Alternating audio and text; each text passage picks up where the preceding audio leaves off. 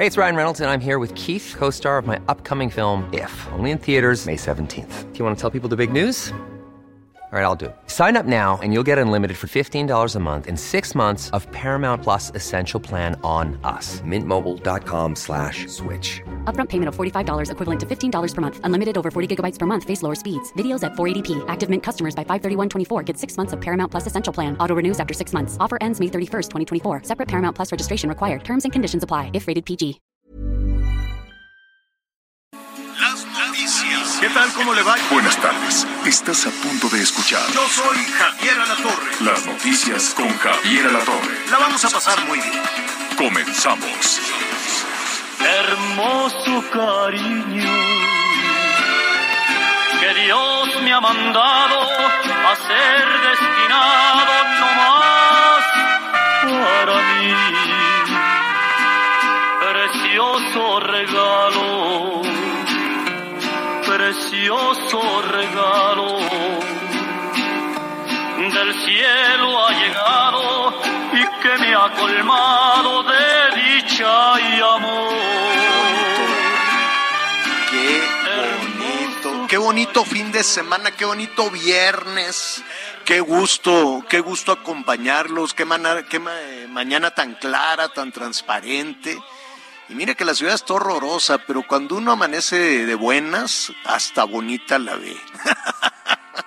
Oiga, estamos con temperaturas muy a gusto. La Ciudad de México ya la andamos rascando a los 30.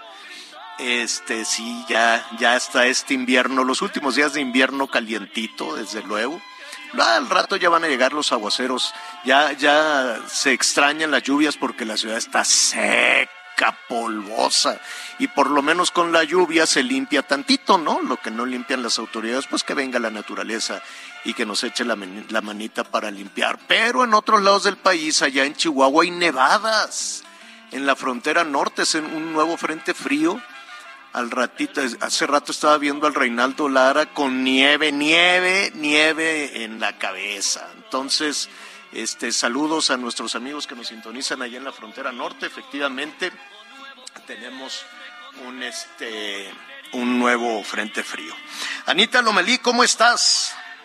Muy bien, Javier, gracias, Miguel, muy buenas tardes. Pues fíjate, Miguel, digo Javier y Miguel, que tenemos que hacer ahorita un, un res, una respiración profunda así de... ¿Por qué? Pero, Porque ¿por qué hoy hace exactamente dos años la Organización Mundial de la Salud declaró al COVID-19 como pandemia, que Ah. Pues Pero ya para, ya, ya se les había adelantado, ¿cómo se llamaba? El que estaba en educación, que ahorita está, el Esteban Moctezuma, ¿no? ¿Te acuerdas? No Sí, se le adelantó. me acuerdo.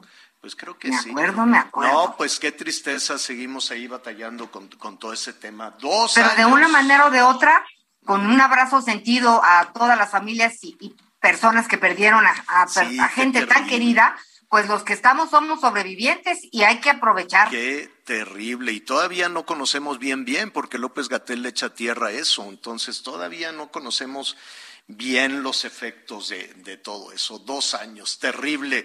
¿Cómo estás, Miguelón? ¿Cómo estás, Javier? Muy buenas tardes, me da mucho gusto saludarte, Anita, a todos nuestros amigos. Buenos días, por supuesto, en la mayor parte, en la mayor parte del país. Pues ya llegamos a este viernes. Eh, no sé ustedes, pero vaya semana tan intensa entre declaraciones, entre tragedias, ejecuciones, cambios de clima. Gracias a Dios es viernes. Esperamos que ya con el fin de semana y que empiece a llegar el calorcito, esperemos que los ánimos empiecen a relajar, que se empiece a tranquilizar y pues, por el bien de todos que empiece la prudencia a prevalecer en este país, señor. Tienes toda la razón. Qué semana tan fea desde, desde el, el- el sábado con esas imágenes enormes y con toda la confusión respecto a, la violencia y las ejecuciones, eh, ejecuciones en, en, en, en Zacatecas, lo de Michoacán, las balaceras, los- bueno, este, este país parece, parece una maldición terrible que no se pueda salir de la violencia. ¿No? Por más que hay elecciones, todos los años, todos los años, ya dentro de unos meses vamos a tener elecciones también en cinco o seis estados y todos los candidatos dicen yo, yo, yo. Yo no sé para qué levantan la mano, ni los de Morena, ni los del PRI, ni los del PAN, ni los del Verde, ni los de nada, son una vergüenza, todos, todos los partidos políticos, desde mi humilde y personal punto de vista, si a mí me preguntan ahorita con qué partido político te quedas, yo diría que con ninguno, ninguno, ninguno ha logrado cumplir con, con lo que ha ofrecido y es que por aquello, es que por el otro, no siempre va a haber una justificación a todo. Estábamos escuchando al enorme Vicente Fernández, qué bonita canción, ¿verdad? ¿Cuál es la que más les gusta? Esta está preciosa, hermoso cariño, ¿no? Qué bonita, realmente qué bonita. Dicen, dicen que viene una, pues no sé si es bioserie, no, no sé, eh, están anunciando por todo lo alto, eh, van a sacar esta serie que el lunes, el lunes es el estreno y la serie se llama... El último rey. El último rey, que pues es la de, sabes que está basada, si no me equivoco, en la biografía no autorizada de esta señora que es muy polémica, la, la, demandan un día sí y otro también a la Olga Warnat. Entonces ella hizo esta, ahí lo dicen, no autorizada, ¿no? Y eso cayó muy mal en los Fernández, que es una familia muy querida, muy, muy querida en México, no nada más eh, en Jalisco, sino en todo México. Entonces, pues ya están listos, se gastaron un dineral del tamaño del planeta, a ver si podemos localizar a Juan Osorio, que es el productor. Saludos a Juan Osorio, hace mucho que no platico con él, la verdad. Entonces, pues ya, ya tienen todo. ¿Quién va a ser Vicente Fernández? Va a ser... Pablo Montero. Pablo, Montero es este quien estaría representando a Vicente Fernández, Javier. ¿Y doña Cuquita? No sé, hay que ver. Creo que es Ileana Fox, si no me equivoco. Pero pues vamos, vamos viendo. Yo sí, es Ileana Fox. ¿Sí? ¿Es ella, Anita? Mira. Sí, sí es. ¿Tú la vas a ver? ¿Tú, la, ¿Tú vas a ver la serie, Anita? Es un personaje, pero no sé, no sé. ¿Sabes qué? Luego me mm. preocupan las series que, porque como que son las historias que alguien quiere contar como alguien quiere contarlas, no lo sé. Y yo tengo un recuerdo de Don Vicente, pues lo conocimos en distintas ocasiones, lo vimos en palenques, en conciertos, entonces yo no lo sé. Bueno, pues. No, me da tantas ganas. ¿Sabes a cuál le voy más que la tienen frenada? A la de Gloria Trevi. Ay, ¿por qué la tienen frenada? Pues es que imagínate qué tipo de serie. Pues no sé, pues yo no sé. Pues, bueno, mira, no me gusta decir algo, algo. Ya ves que de pronto cuando estamos platicando. Cuando empiezas así, híjole. Algo, algo algo no, no, no sé, yo me quedé pensando y dije, ¿será que saldrá al aire el lunes? Pues ya está, ya tienen un dineral, ya tienen los anuncios, no lo sé. Puede ser que sí, ¿no?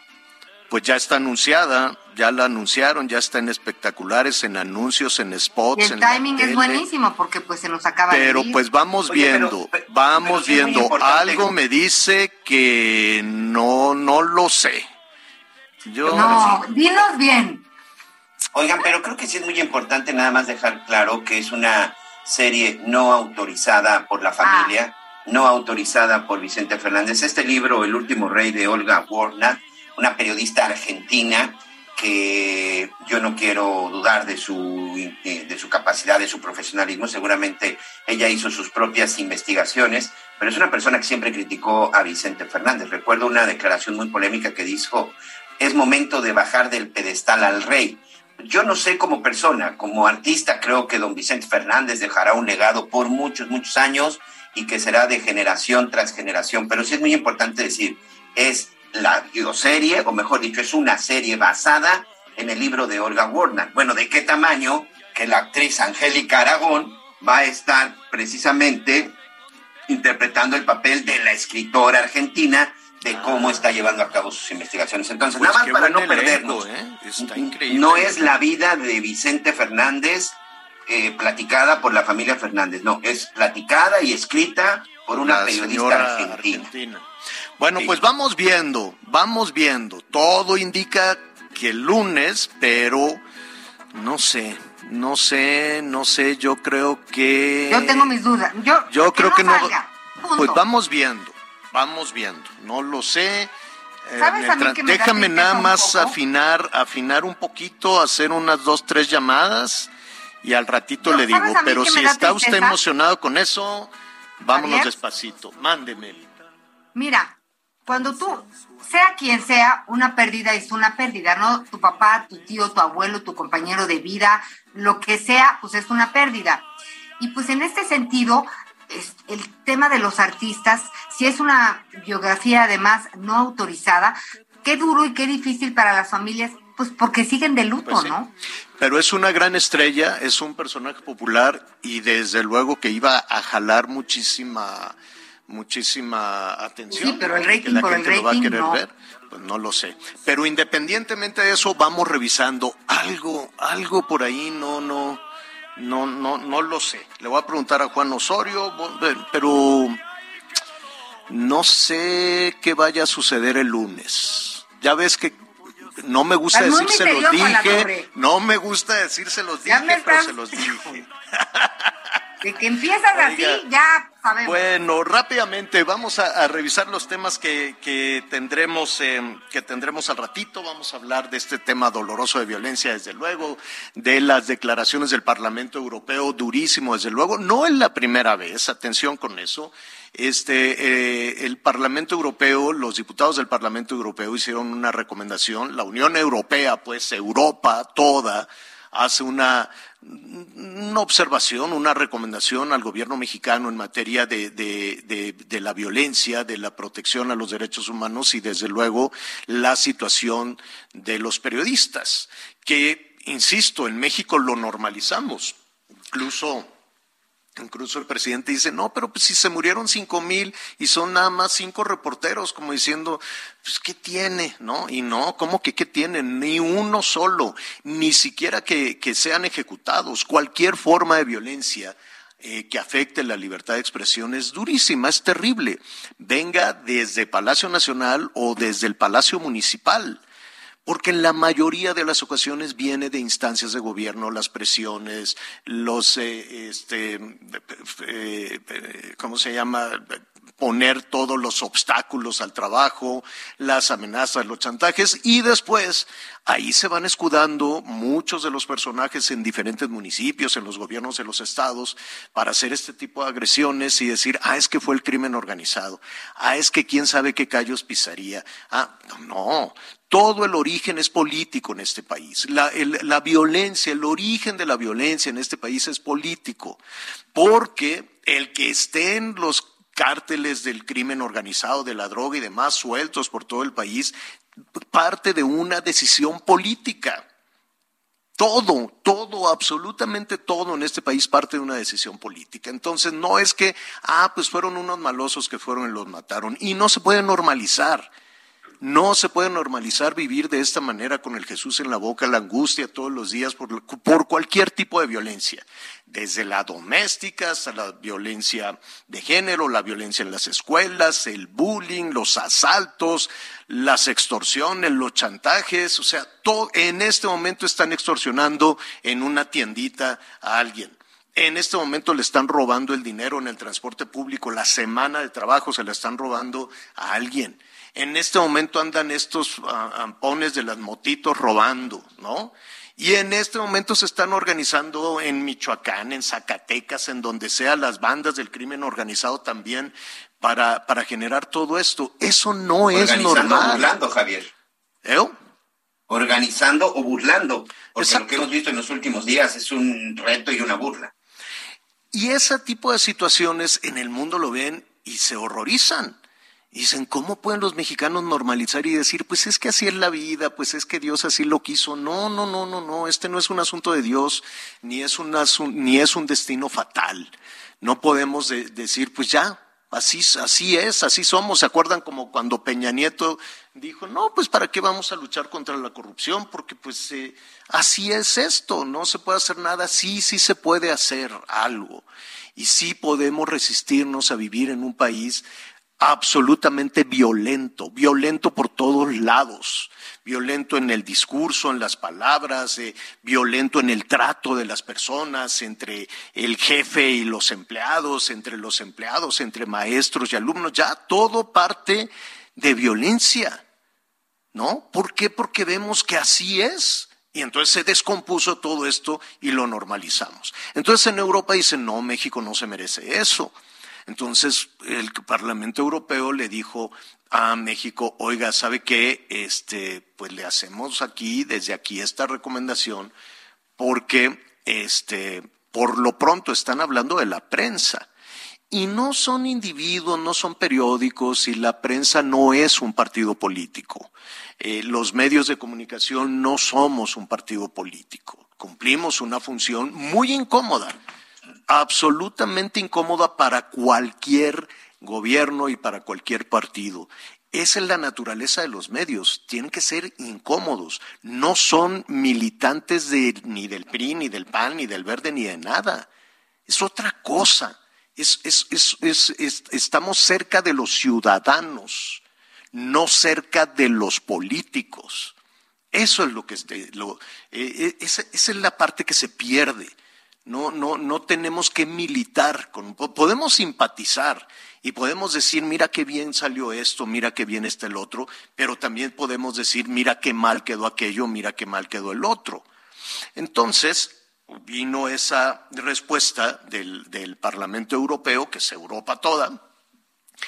No es la primera ocasión, no es solo a México.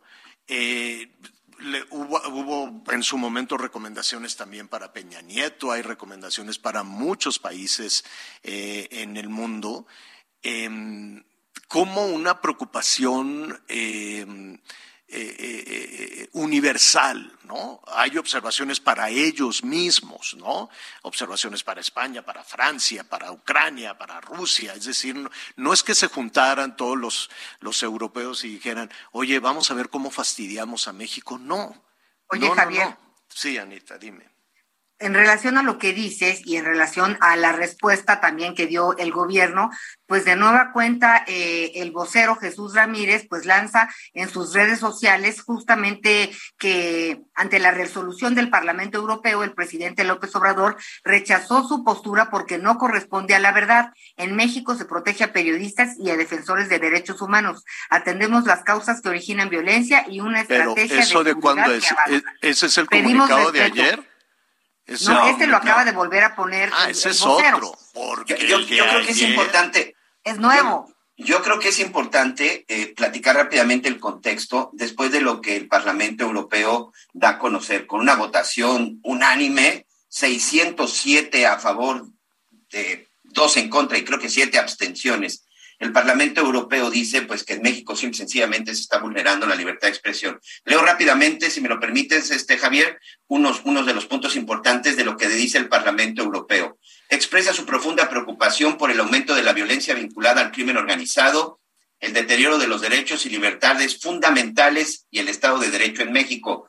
Denuncia la creciente colusión entre los círculos oficiales y los cárteles criminales de narcotráfico. Aquí sí no pueden negar la colusión que existe entre policías y sobre todo incluso contra algunos políticos déjame con el crimen organizado. Perdón que te interrumpa, Miguel, déjame decirte que este último punto también esta semana lo sacaron este, y, y, no hubo mucho eco en México, pero en Estados Unidos sí, las agencias de seguridad norteamericanas, las agencias de inteligencia, perdón, las agencias de inteligencia norteamericanas dicen, ah, hay ahí un tema peligroso de la, la, la, pues no injerencia, pero sí la mano del crimen organizado, ¿no? La mano del crimen organizado en las decisiones de carácter político.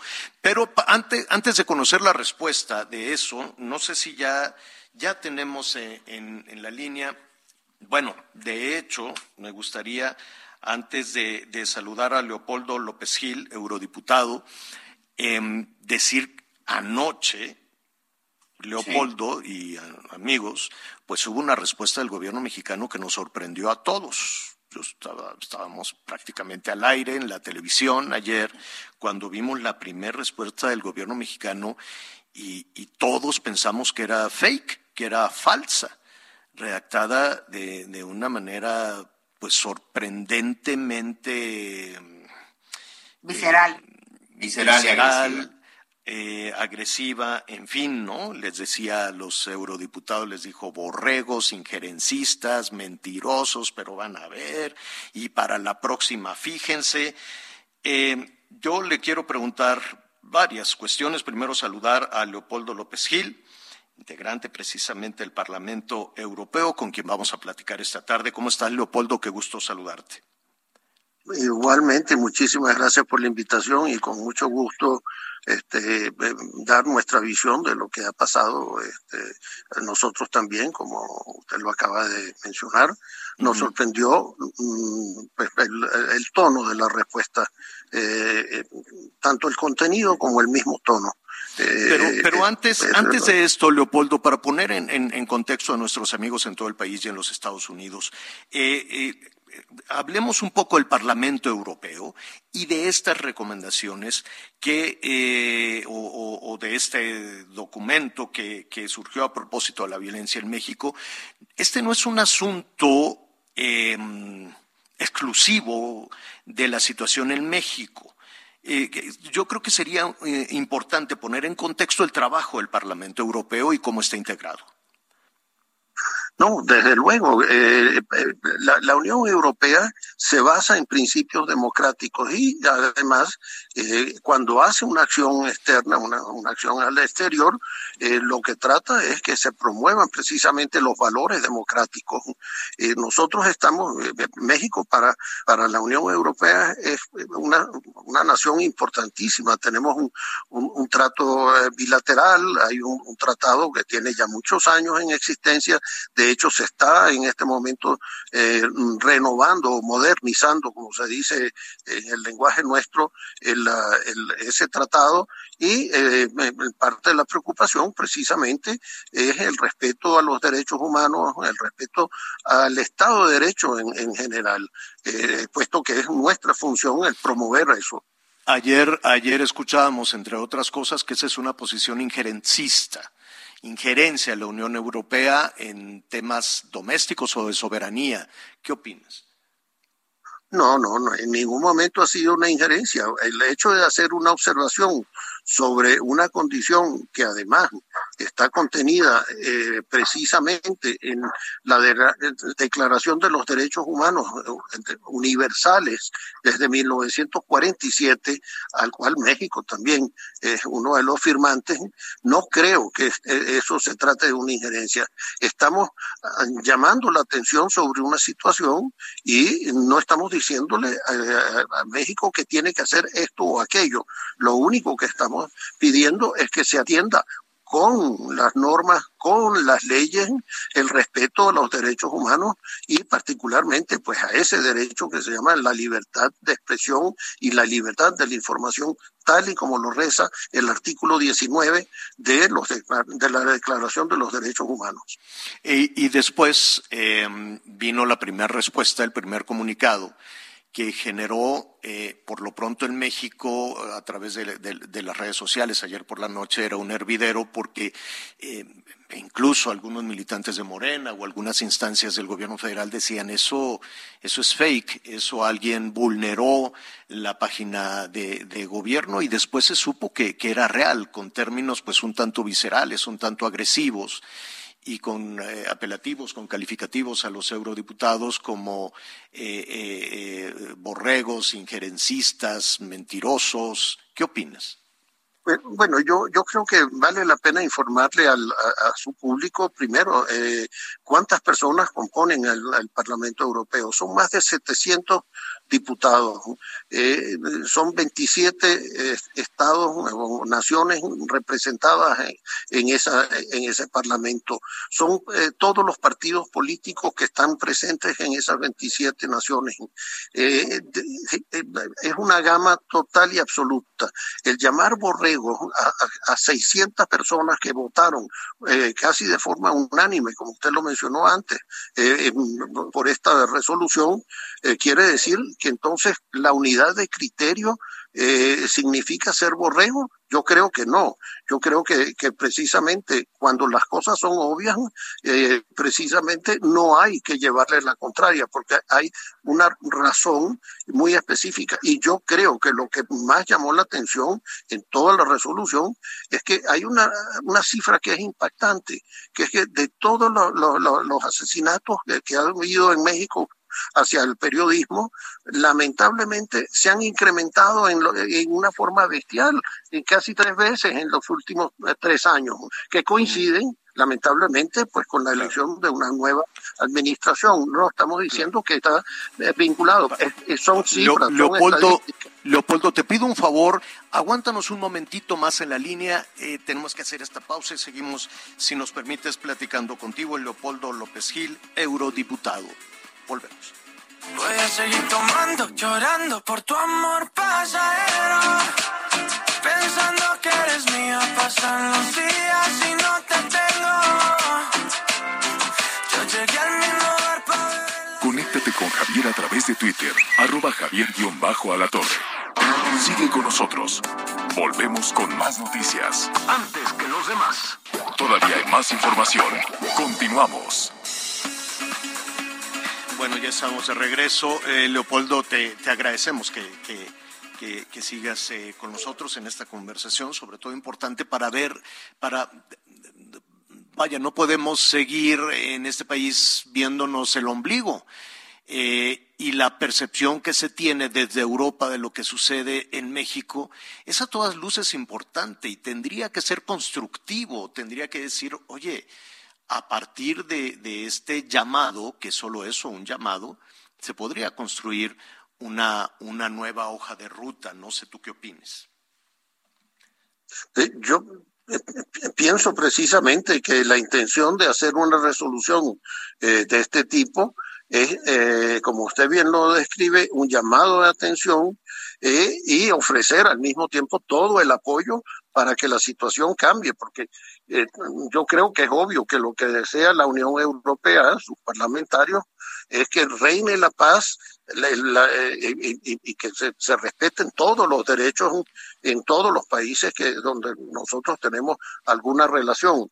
Yo creo que, que cuando se mantienen las estadísticas y las estadísticas eh, son verdaderas porque son lamentablemente pues emanan de, de, de, también de fuentes oficiales.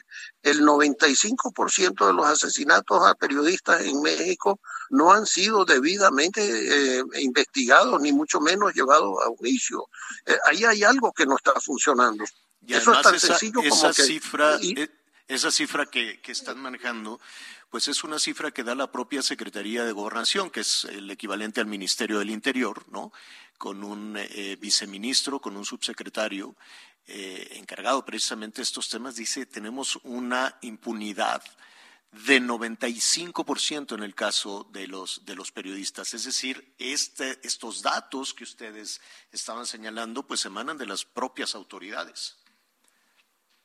Pues así es, y, ante una situación como esa, en lugar de llamarnos eh, pues, insultarnos llamarnos mal informados y, otros epítetos, yo creo que lo, que debería haber correspondido es tomo nota de, esta situación y declaro pues mi intención de, crear un programa especial eh, para atender esto de forma emergente pues esto esto es lo que lo que yo hubiese deseado pues de un verdadero estadista una, una, antes de ir con, con, con mi compañera Anita Lomelí, que te quiere eh, también preguntar, Leopoldo, yo nada más te digo, hoy por la mañana, para conocer tu opinión, hoy por la mañana hubo pues más comentarios eh, desde el gobierno federal en México, dijo que es una resolución calumniosa, la, de, la del Parlamento Europeo, que no es cierto lo que se sostienen, que es absolutamente Sonido de López Obrador, señor. falso. Vamos a escuchar un poco lo que dijo esta mañana el presidente, si me permites. Hasta ayer Cancillería no estaba enterado de este comunicado. ¿Usted redactó este eh, texto? En el viaje con Jesús y otros compañeros. Y solo sobre el reclamo del Parlamento, eh, ¿tienen ustedes registrados cinco asesinatos, no son siete? Sí, cinco. Cinco. Y cinco. En total son siete agresiones y cinco asesinatos. Bueno, eso se refería al comunicado de ayer por la noche que ya lo, que ya lo habíamos eh, comentado, pero eh, al final de cuentas dicen es una calumnia del Parlamento Europeo, no es cierto, es falso, están mal informados. Eh, y que bueno, que hablaban un poco sin conocer, que se redactó esta, esta situación sin conocer la realidad de nuestro país. Eh, ¿Seguirán en el Parlamento Europeo con el tema México o eh, avanzarán con la agenda de otros temas eh, regionales incluso que, que tiene el Parlamento Europeo. No, bueno, desde luego eh, el, hecho de pasar una resolución no quiere decir que una vez pasada la resolución nos olvidamos del tema. Nosotros hacemos seguimiento, eh, se hacen solicitudes pues a los distintos eh, organismos que, que, pueden actuar sobre esto, se le hace llegar pues algunas peticiones y ofertas de, de, de trabajo. ahora quiero sí quiero comentar algo sobre lo que acabamos de oír.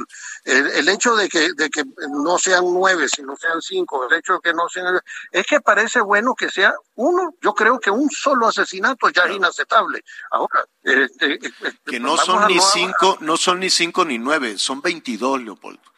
Porque estamos hablando del último mes, estamos eh, en esa cifra de cinco, de siete, de nueve, son los últimos días, pero son, son, son. Por eso es que, es una cosa es que y, y, el, y, el, hecho de, eh, calificarlo como calumnia, pues comencemos entonces por decir, bueno, entonces su Secretaría de Gobierno está calumniando, está eh, malinformando. Yo no sé lo, cómo quiere calificar a su propia Secretaría de Gobierno, porque de ahí emanan los datos y, nuestra posición, pues, lógicamente, nosotros tratamos de ser ecuánimes este, en una cosa muy imparcial y, desde luego, tenga usted muy en claro, como lo dije antes, en los 700 diputados de la Unión Europea están representados todas las ideologías, todas las tendencias partidistas políticas en Europa. Así que van desde la extrema izquierda hasta la extrema derecha y el hecho de tener prácticamente unanimidad de criterio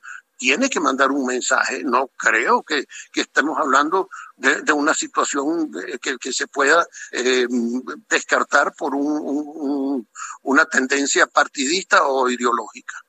Anita Lomelí, mi compañera, te quiere preguntar. Gracias, Javier. Pues, diputado, a mí algo, lo, algo de lo que me ha llamado la atención y me preocupa y mucho al diputado Leopoldo López Gil, Javier, pues es que eh, pues hay conductos oficiales, hay protocolos ¿por qué la Cancillería no se enteró de esta comunicación si es nuestra cara al mundo, si es con quien hemos gestionado pues todo lo que tiene que ver con el exterior? ¿Por qué pasan estas cosas? Digo, me imagino que el presidente, por ser el presidente, pues bueno, puede hacer lo que le pegue la gana, ¿verdad? Y lo puede mandar a donde quiera, pero esto es una cuestión dirá de Estado. Leopoldo que hay que preguntarle al canciller, ¿no? Porque no le, no, no, no fue. No, no, yo no le preguntaría al canciller. La, eh, eh, porque la, la, potestad de las relaciones exteriores usualmente descansan en la propia presidencia. Entonces yo creo que la pregunta hay que dirigirla a quien es responsable de las relaciones exteriores. Por supuesto, él delega en ello al, canciller, que también podría contestar.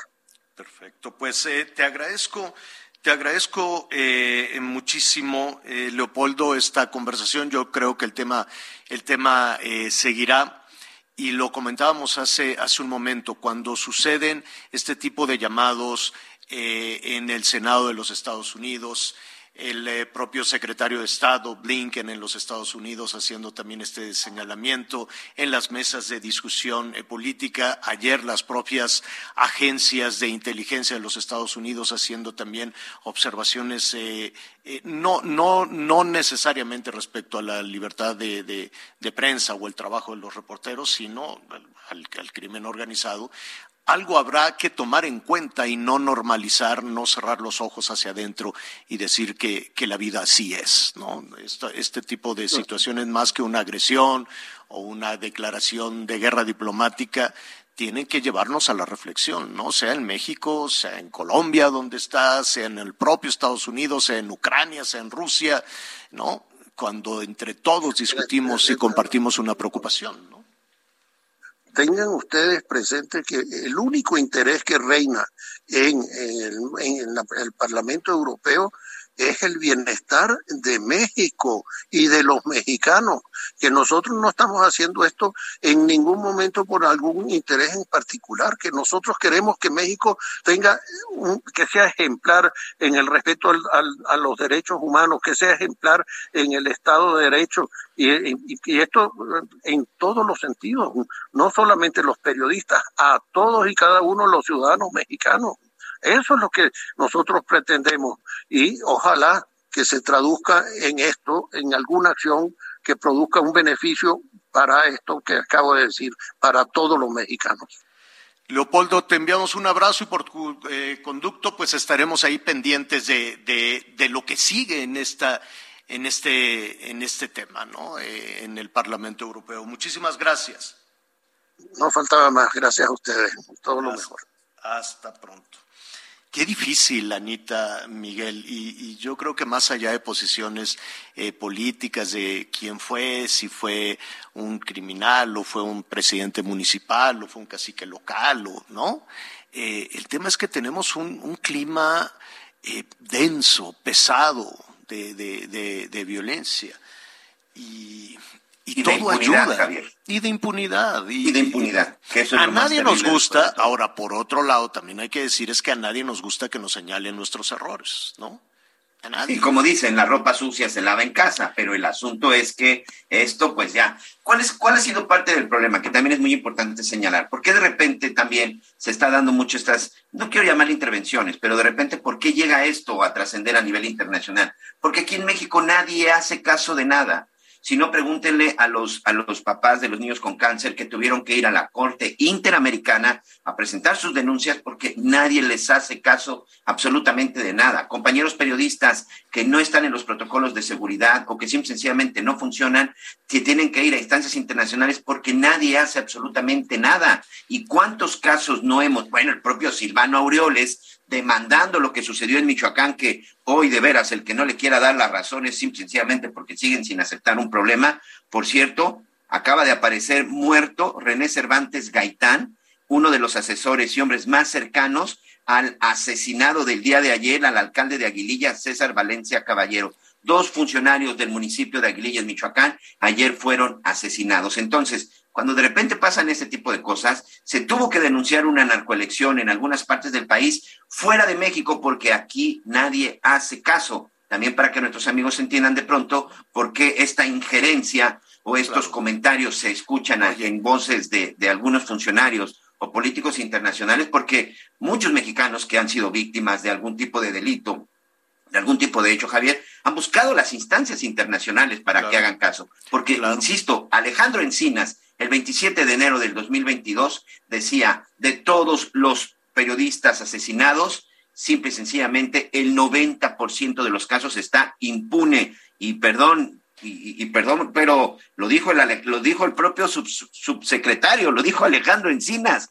No lo dijimos claro. nosotros, no lo dijo absolutamente nadie más. Alejandro Mira, Encinas si, reconoció si, que el, 50, el 90% de los casos de los periodistas asesinados están en la impunidad, señor. Eh, yo recuerdo que Rubén Salazar, el director general de Telect, eh, pues aquí nos, nos eh, planteaba, cuando estábamos en, en, en la elección, en la, en, la, elección intermedia, ¿no?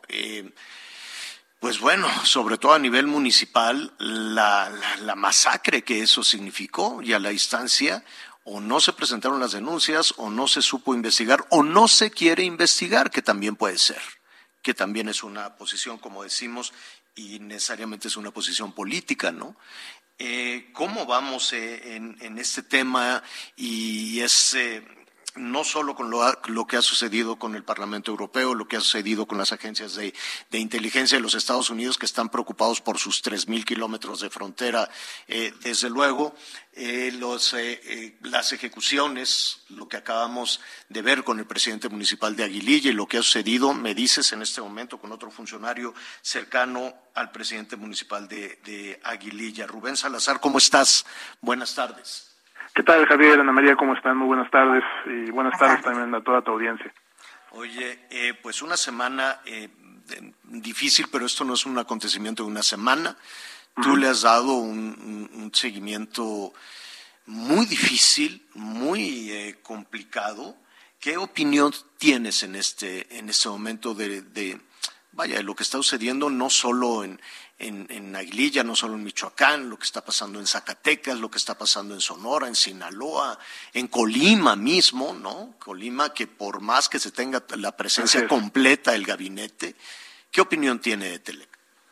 Pues mira, Javier, lo que estamos observando nosotros es que desde que se generan estas alternancias políticas, y sobre todo en la pasada elección, en las 15 gubernaturas que estuvieron en juego, pues hubo en la mayor parte de los estados alternancias, es decir, cambios de partido en el poder, no solo a nivel estatal, sino también a nivel municipal. Se ha generado pues, un proceso de, incertidumbre para muchos grupos del crimen organizado hegemónicos que operaban en muchos de estos de estos estados y todo parecía indicar que muchos de estos atentados recientes, incluyendo el de ayer en Aguililla en contra del alcalde, pudieran estar respondiendo precisamente a este resquebrajamiento de los pactos político-criminales que prevalecían con anterioridad y sobre todo porque el gobierno federal sí ha decidido, como parte de su estrategia de seguridad, apuntar directamente contra una agrupación criminal muy concreta, que es el cártel de Jalisco Nueva Generación, que en Aguililla tiene uno de sus principales bastiones y ha venido disputándose ese territorio, sobre todo contra una federación de cárteles que está integrada por Cártel de Sinaloa, que es su principal rival, el Cártel de los Caballeros Templarios y el Cártel del Golfo, que están integrando una federación llamada Cárteles Unidos, o también se les conoce como la Resistencia. Y además eh, ocurre a la par este atentado lamentable del día de ayer de este operativo que recientemente anunció el gobierno federal en el cual desplegó cientos de elementos, tanto del Ejército, de la Guardia Nacional, en conjunto con elementos de la Policía Estatal, de un gobierno que ya también es del mismo partido, de Morena, para resguardar eh, esa localidad, eh, encargarse de la seguridad de ese municipio, debido a que, por ejemplo, bueno, ni la policía eh, local siquiera existía, ¿no? El propio alcalde que fue asesinado días después de que asumió el cargo denunció que había recibido de parte de su antecesor una policía prácticamente desmantelada, apenas tenía dos elementos, o sea, un par de, oficiales para resguardar la seguridad de un municipio y la de las propias autoridades, pues resultaba más que imposible. Entonces, todo este contexto, por supuesto, está generando muchísima incertidumbre para los, los cárteles hegemónicos que ahí operaban, en concreto el cártel Jalisco, y aquí la pregunta que debemos hacernos, tanto en este como en los casos anteriores que también hemos tenido oportunidad de comentar, eh, Javier, ¿a quién le resultaba incómodo este alcalde? no? ¿Le resultaba incómodo al cártel Jalisco? ¿Le resultaba incómodo a sus rivales? ¿O le resultaba incómodo, hay que decirlo también, a políticos corruptos que en su momento le prestaron protección a estas organizaciones delictivas que se están despedazando, ¿no? Porque, porque en, realidad, eh, eh, escuchándote, Rubén, no, no sé qué tan incómodo a estas alturas pueda resultar una presidenta o un presidente municipal con una pues muy flaca capacidad de respuesta ante el crimen organizado, ¿no? Sí, esa es muy buena pregunta la que me haces, Javier, porque precisamente no estamos hablando de un municipio con una, un grado de debilitamiento institucional muy elevado, Déjame decirte además que no era algo común en Aguililla, ¿no? A pesar de lo que pudiéramos suponer en relación a los atentados a políticos, es el primer alcalde asesinado en ese municipio desde el año 2000. De hecho, tenemos registro en nuestro indicador histórico únicamente de un caso adicional de un candidato independiente a la misma alcaldía de Aguililla, que fue asesinado en el proceso electoral del 2018. Fue uno de aquellos 48 aspirantes y, candidatos que perdieron la vida en ese proceso que sigue siendo el más violento hasta ahora, desde los últimos 22 años. Y fíjate que, a esa, que a esa lista, Rubén, perdón, este, pues hay que sumar al, al funcionario más cercano, ¿no? Que también lo ejecutaron. Sí, y, también resulta eh, extraño que a pesar de este operativo federal que se implementó, ¿no? Con apoyo del ejército, no se le haya brindado la protección debida a este alcalde, ¿no? Entonces aquí la pregunta es a quién le están enviando un mensaje, ¿no? Porque como bien dices, no parecía tratarse de un alcalde que, que tuviera, digamos, esa capacidad, ¿no? Para desafiar ya sea a los a los cárteles del narcotráfico que ahí operaban en la medida en que pues realmente la policía local era inexistente. Entonces, ¿en qué sentido esto pudiera incluso convertirse hasta en un mensaje para el propio gobierno federal? Recordemos que, lo comenté también en tu espacio, Javier, eh, cuando asesinan al, alcalde de Jojocotl en Morelos, presumiblemente también miembros de, de, esta agrupación criminal del cártel Jalisco, en colusión con otro cártel que opera ahí en Morelos, eh, Después del asesinato empezaron a colocar narcomantas en, tanto en ese municipio como en un municipio circunvecino en donde prácticamente amagaban al gobernador de Morelos con asesinarle a más alcaldes. Entonces esperemos que esto no sea una respuesta de esa agrupación criminal a la estrategia del gobierno federal, porque de ser así, sin duda, se, se, se dispara una alerta de seguridad para otros alcaldes, eh, sobre todo en un corredor estratégico de Michoacán, y te voy a dar un dato de inteligencia que, que, estamos dando a conocer y que pronto estará disponible en informes que presentaremos a nuestros suscriptores. Este asesinato puede estar también relacionado con el, el asesinato previo de un alcalde en el municipio de Contepec, en Michoacán. Hay que recordar que Aguililla es una localidad en donde se concentra toda la actividad de manufactura de drogas sintéticas, fentanilo, otras otras drogas también en, en esta en, en, diversos laboratorios instalados en esa localidad cuyos precursores vienen del puerto de Lázaro Cárdenas. Y toda la producción en esa localidad de Aguililla sale por un corredor carretero que tiene su conexión con el municipio de Contepec, precisamente donde también hace poco menos de un mes asesinaron a otro alcalde eh, del, PRI, es alcalde, alcalde del PRI, en, el mismo estado, en Michoacán, un corredor que lleva todas estas drogas, pues tanto al centro del país, sobre todo al Estado de México, y de ahí tiene diversas salidas en los distintos corredores carreteros que llevan estos estupefacientes tanto al este de Estados Unidos, sobre las aduanas de, de, Tamaulipas, principalmente la de Nuevo Laredo, o al, o al puerto de Veracruz. Entonces, e, esto es muy importante tenerlo en cuenta porque nos habla de que finalmente sí responde esta situación a un desplazamiento de esta agrupación criminal eh, que eh, pues es un efecto principalmente de la estrategia federal que está principalmente acorralando a esta, a esta agrupación, a la par también de esta de este combate que, que libran en contra de estos cárteles unidos que por supuesto puede estar generando estas alertas de seguridad para otros alcaldes en esta misma región, en este mismo corredor estratégico. Y yo pensaría también que esto abre una alerta de seguridad en otros estados donde está ocurriendo exactamente la misma estrategia para poder desarticular o desplazar a esta agrupación del cártel Jalisco. Me preocuparía sobre todo la seguridad de los candidatos en los seis estados donde ah, estarán en juego las seis gubernaturas en este proceso electoral del 6 de junio, Javier. Que, pues el panorama no se ve no se ve bueno, ¿no? Y, sobre todo cuando están los procesos electorales que sabemos, aunque aunque se, se, diga en voz alta en diferentes medios, pero después parece que se nos vienen encima tantos acontecimientos y hacemos como que no pasó nada con los procesos electorales. Y mira, hay una, hay una situación adicional. Eh, en, este, en esta estrategia federal, todo parecía indicar que la, la operación consiste únicamente en una presencia disuasiva de las Fuerzas Armadas. Eso lo único que va a provocar pues, es desplazar a esta organización criminal a otros territorios. Y esto, finalmente, esta pinza no se cierra porque esto no está derivando en detenciones, ya no digamos en sentencias, ¿no? Contra los, los, presuntos delincuentes que pudieran ser detenidos y en esa medida enfrentar ya eh, una vinculación al proceso. Entonces, en la medida en que la estrategia pues tampoco se acompañe de, de la aplicación de la ley, de la aplicación de la justicia a estos infractores, pues es muy difícil que, que estas conductas puedan ser erradicadas. Entonces, la impunidad de alguna manera también es alentada, ¿no? En la medida en que el operativo de seguridad solo eh, está planteando esa presencia disuasiva sin acompañarse de medidas que tienen que ver con la aplicación de la justicia a los integrantes de esta, de esta banda delincuencial. Rubén, te agradecemos muchísimo el, el, el, análisis, el análisis de lo, de lo que está sucediendo, de lo que ha pasado en las últimas horas.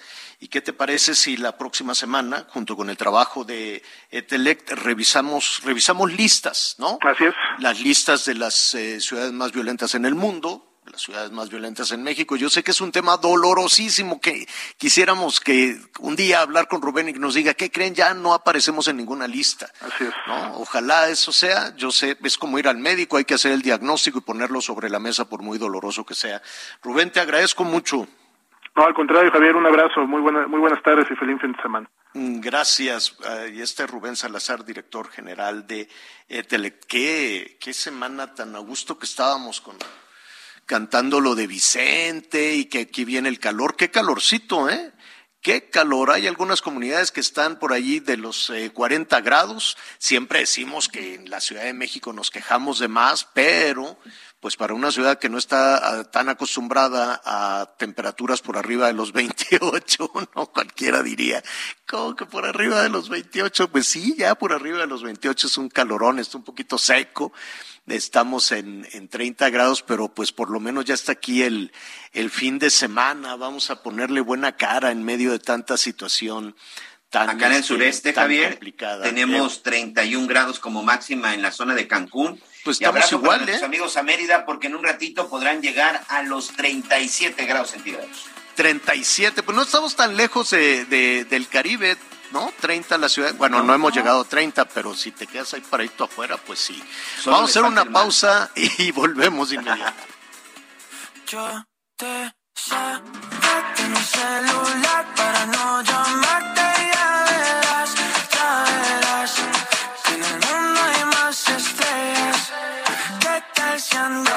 Conéctate con Miguel Aquino a través de Twitter, arroba Miguel Aquino.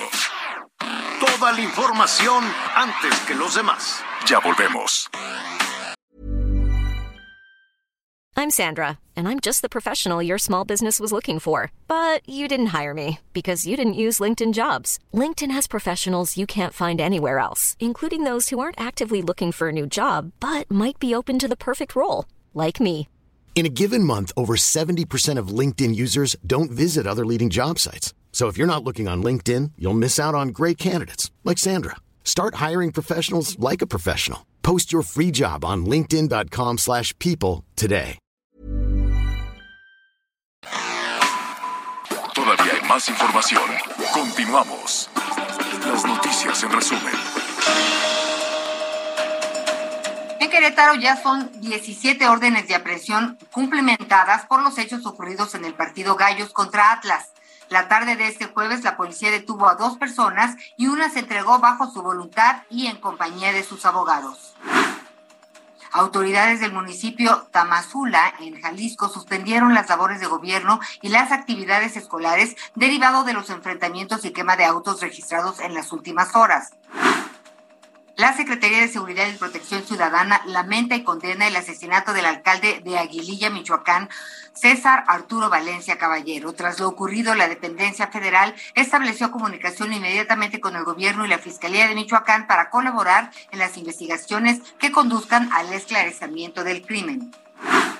Hoy el dólar se compra en 20 pesos con 68 centavos y se vende en 21 con 12 centavos. Y justo cuando son las 12 del día con un minuto tiempo de centro, véngase de ahí, Betty. Estas son las mañanitas que cantaba el rey David. Pero con ganas, hombres, volumen. Eh, bueno, pues es que las, las mañanitas siempre son este. Hasta ahí, hasta ahí, hasta ahí, Anita, que si no es tambora. Las mañanitas no son muy, son muy aguadonas, pero felicidades a nuestro productor Leonel Sánchez, feliz cumpleaños, ¿no? Felicidades, va a haber, carne asada, ya están las cervezas en la hielera y luego para celebrar en fin de semana, pues imagínate, no hombre, no le vamos a ver ni el copete de aquí hasta el lunes. Qué bueno, Leo, es un gran productor. Te queremos, Leo, gracias por todo y un año fenomenal. Y este, y sabes que además de que es muy, muy, muy talentoso y muy dedicado en, en, todos sus, sus, proyectos, no hombre, pues es, es una persona realmente con un corazón enorme, un gran anfitrión, un gran amigo. Felicidades a Leonel Productor y director de cine y guionista, nada más que no nos cuenta. Eh, no, bueno, pues tiene mucha historia. Ya lo vamos a entrevistar, lo vamos a entrevistar, vas a ver. Y luego te vamos a poner unas mañanitas más, este... más bonitas, pues por más que le pues que las mañanitas, la verdad es que a mí no me gustan. Ya deberíamos de tener una canción para celebrar el Día de Santo. Alterna. O de cumpleaños ya con más, con más movimiento. Bueno, pues ahí está. Eh, felicidades, Leo. Disfruta el fin de semana. Este fin de semana ya decíamos calientito. Saludamos a nuestros amigos allá en el norte, que ellos tienen un nuevo frente frío. Eh, estaba viendo por ahí algunas imágenes de la nevada en la frontera, en la frontera de Chihuahua, un friazo en Ciudad Juárez. Nuestro compañero Reinaldo Lara estaba yo ahí, este, al ratito en, en redes le voy a compartir algunas imágenes de la nevada, nevada, nevada, nieve, ¿no? Y de pronto para el resto del país con estos calorones pues es un poco, un poco difícil. Por cierto, en los lugares donde pues sube un poquito la temperatura, hay que hidratarse. Mire, póngale atención a los niños, ¿no? Que de pronto van para acá, van para allá y hasta que llegan así todos mugrosos, odorosos a pedir agua, pues dele, agua antes de que eso suceda. A los adultos mayores también, ¿no? Porque eh, en el trajín cotidiano y corre para acá y para allá, las abuelitas, los abuelitos, de pronto se nos olvida, hay que mantenerlos súper hidratados, muy bien hidratados, aunque esté el calorón o aunque estén las bajas temperaturas, porque este, pues también se les olvida pedir agua. Entonces hay que constantemente darle agua, darle agua, aunque te digan no quiero, pues ya te vales un poquito de agua a los adultos mayores, a los pequeñitos. Y sabe también a qué se nos olvida, póngale un platito de agua a su mascota. Si, si tiene usted este, alguna mascota que son parte de la familia, a veces también se nos olvida y hasta por allá, quién sabe cuándo, las mascotas pues las las estamos eh, atendiendo y los pobrecitos andan por ahí buscando agua como pueda. Mire, ya que estamos en el tema de, mascotas, la verdad es que los mexicanos, pues eh, con esta riqueza que tenemos, con esta fauna este, tan generosa que, que, tenemos forma parte de nuestra vida, de nuestro, de nuestro entorno. Lo hemos visto en diferentes comunidades, cómo hemos aprendido a convivir y a respetar. Nos ha costado trabajo, pero hemos aprendido a convivir y a respetar el hábitat de, de distintas este, especies. Hemos eh, realizado, por ejemplo, algunos trabajos en Campeche. Em, en Yucatán, en Quintana Roo, donde pues algunos, en algunas comunidades, sobre todo rurales, pues eh, ellos dicen, pues yo tengo que cuidar a mis animalitos, tengo que cuidar el, eh, aquello y en ocasiones pues se van en contra del jaguar, por ejemplo, y nos ha costado trabajo aprender. Hace más daño, desde luego, el tráfico de los colmillos de jaguar que el, que el, que el daño que pueda hacer alguna algún um, eh, trabajador de campo, algún este, campesino, este, que pueda tomar una, una decisión, pues desde luego equivocada, ¿no? Pero la cacería, el tráfico de especies, eh, las decisiones políticas también han sido muy costosas. Yo no sé eh, qué, qué, qué partido es peor que el Partido Verde, con todo respeto en medio de la frivolidad, de los escándalos y de unas iniciativas que en ocasiones disfrazadas de un, tema ambientalista, pues han sido muy dolorosas. Yo recuerdo que pues muchas de estas iniciativas mal ejecutadas, mal planeadas, pues costaron la vida, por ejemplo, con los animales en cautiverio, las cuestiones de, de los animales en diferentes espectáculos de circos y demás, pues se murieron se murieron. Y después de la pandemia no me quiero yo imaginar, o antes de la pandemia, cuando vinieron los ajustes, cuando vinieron los recortes en los presupuestos, es decir, se acabó, ahora todo el dinero va a ser para repartirlo, pues de pronto en muchos eh, municipios, muchas eh, comunidades y muchas administraciones, pues se quedaron sin los recursos, por ejemplo, para atender un zoológico y aquello ha sido una mortandad espantosa.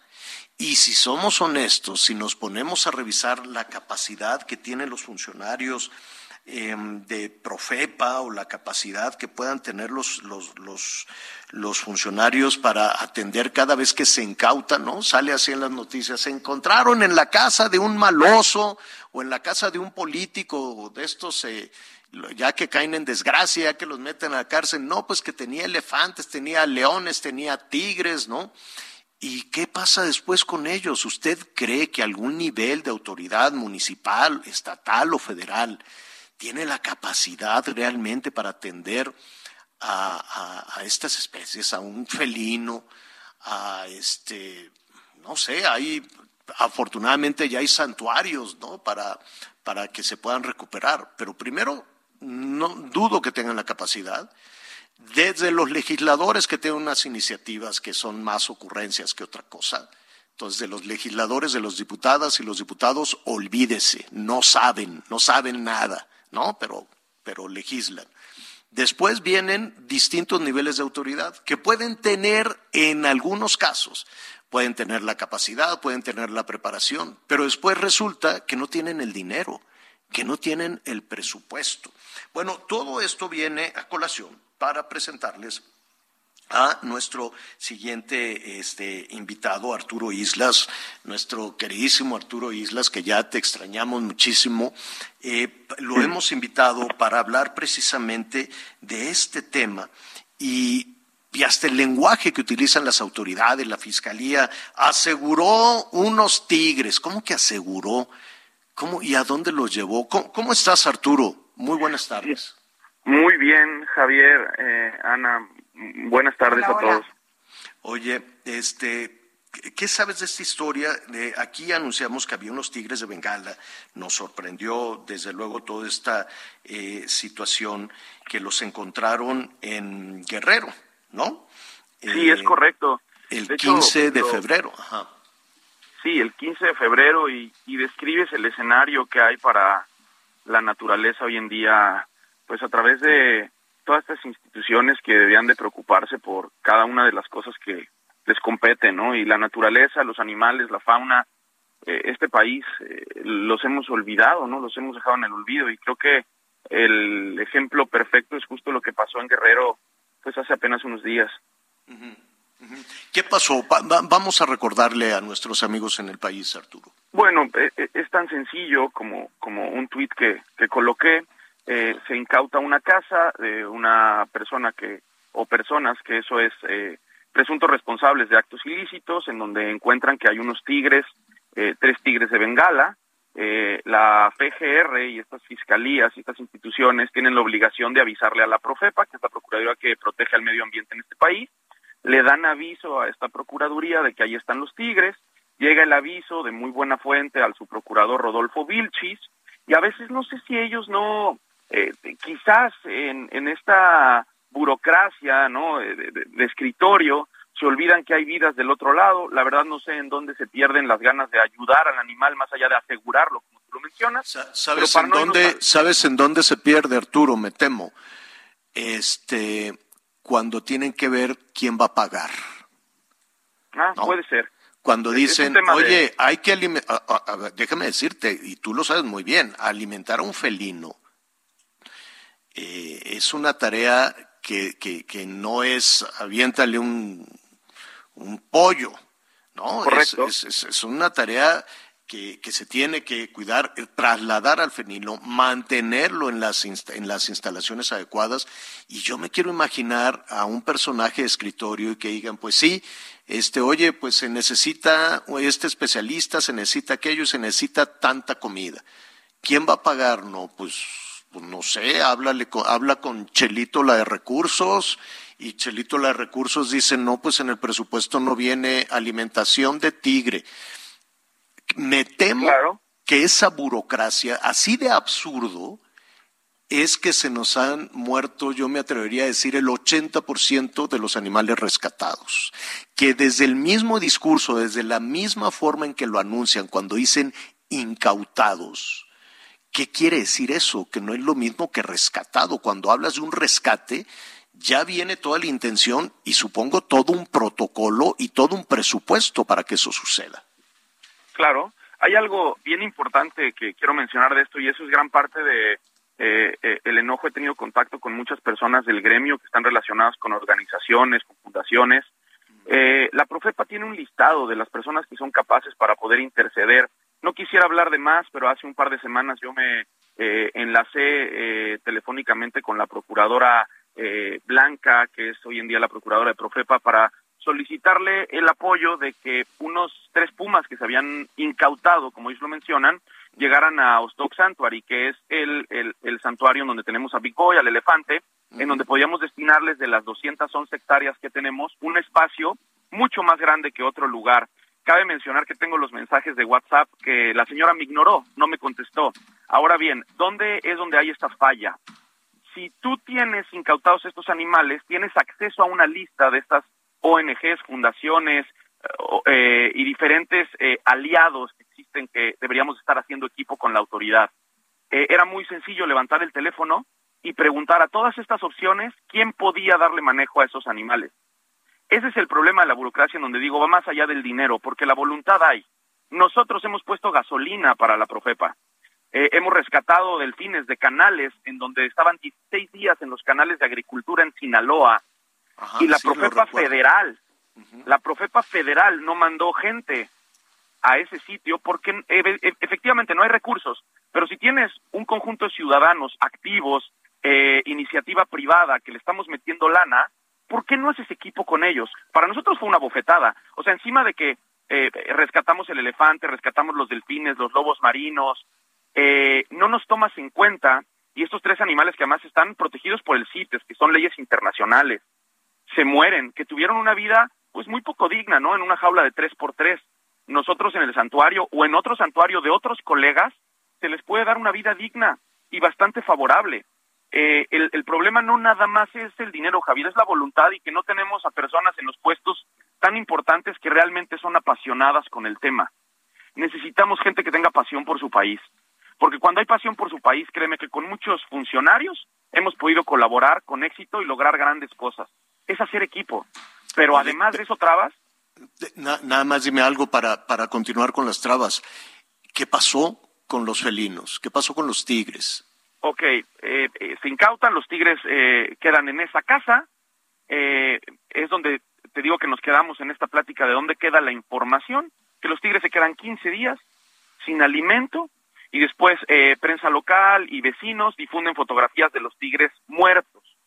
Eh, cuando llega, o al menos es lo que declara la Profepa, que ahora le están echando la pelota a la FGR, que se me hace totalmente absurdo, es como si lleváramos a delincuentes eh, eh, a la Profepa y la Profepa se tendría que encargar de ellos, me refiero de delincuentes humanos. La FGR no tiene nada que hacer con los animales. La FGR da un aviso a la Federación. Fiscalía General de la República, pues ellos van a decir, ¿y qué hago con ellos?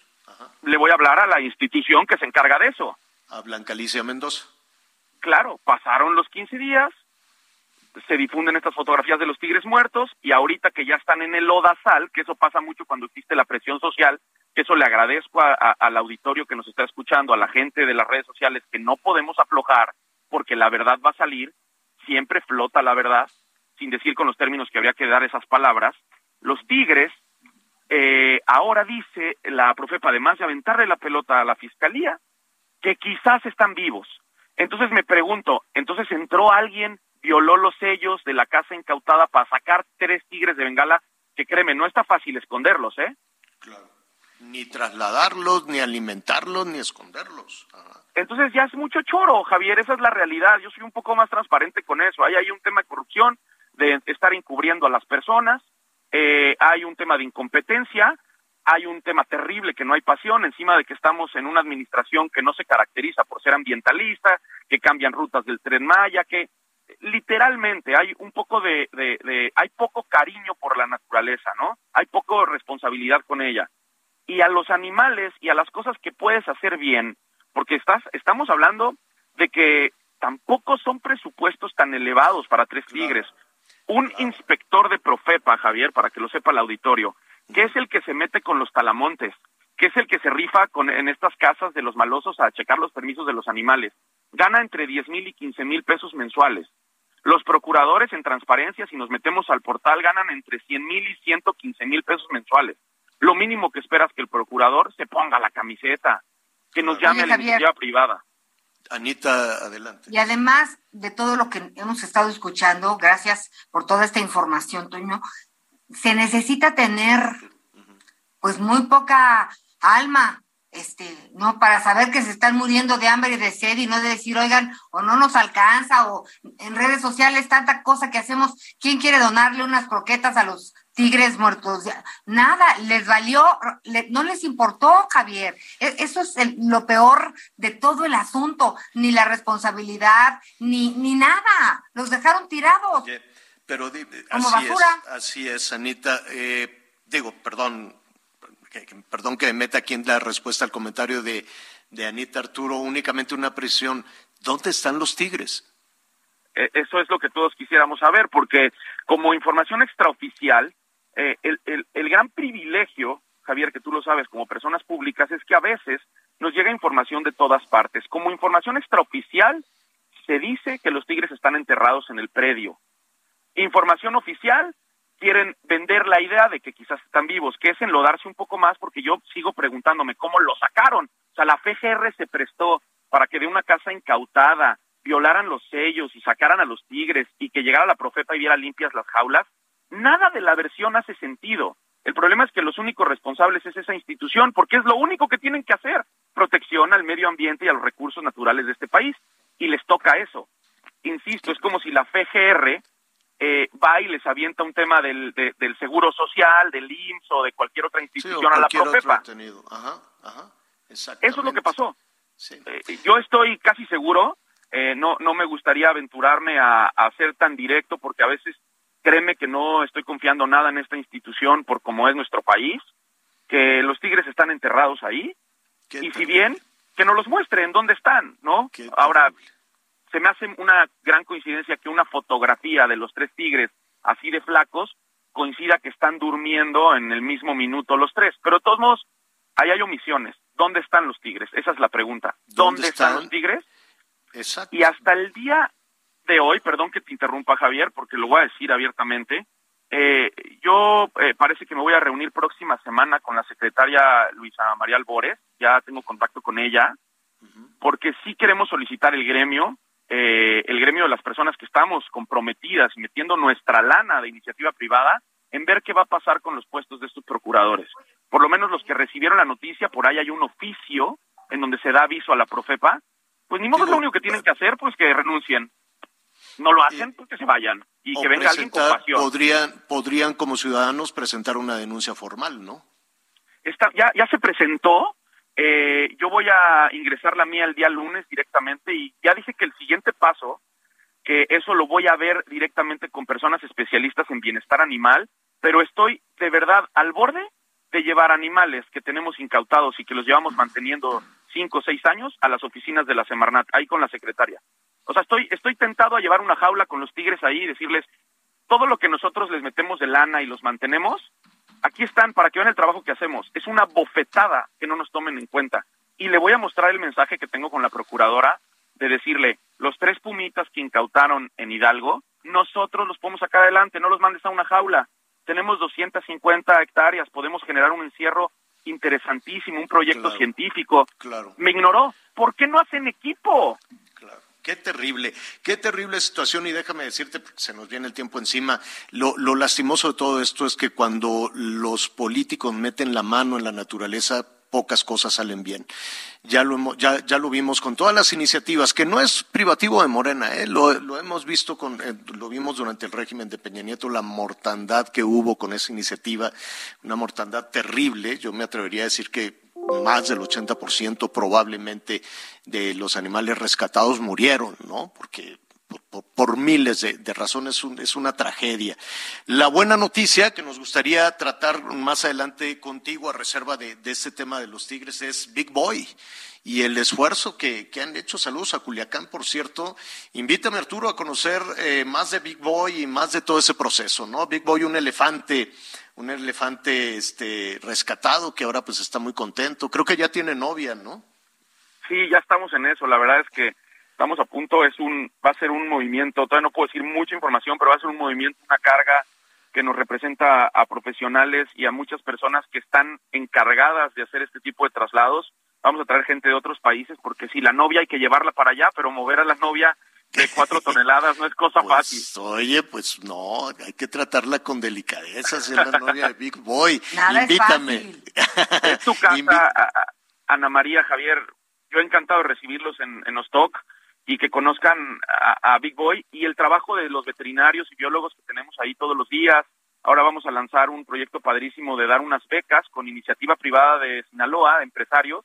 Nos van a ayudar a becar a estudiantes de bajos recursos de la carrera de veterinaria y biología Ah, para que estén una semana tomando cursos con especialistas de otros países. Qué bueno, qué bueno. Pues te felicito, te felicito Arturo y este qué tema doloroso el de estos felines, eh, felinos, el de estos tigres, no lo vamos a soltar. Este espacio está justo justo para eso, ¿no? Para proteger a la naturaleza, al medio ambiente y para tratar de restaurar poco a poco, ¿no? El mucho daño que hemos hecho en este país. Gracias, Arturo. Gracias y recordarle a nuestras autoridades mexicanas que la iniciativa privada de los ciudadanos estamos para hacer equipo, ¿no? Para Claro. sumar, queremos un mejor país y siempre uno más uno es mejor que, que nada, ¿no? De- Definitivamente, aunque, aun- bueno, qué cosa tan terrible. Gracias, Arturo. Bueno, gracias, buen fin de semana.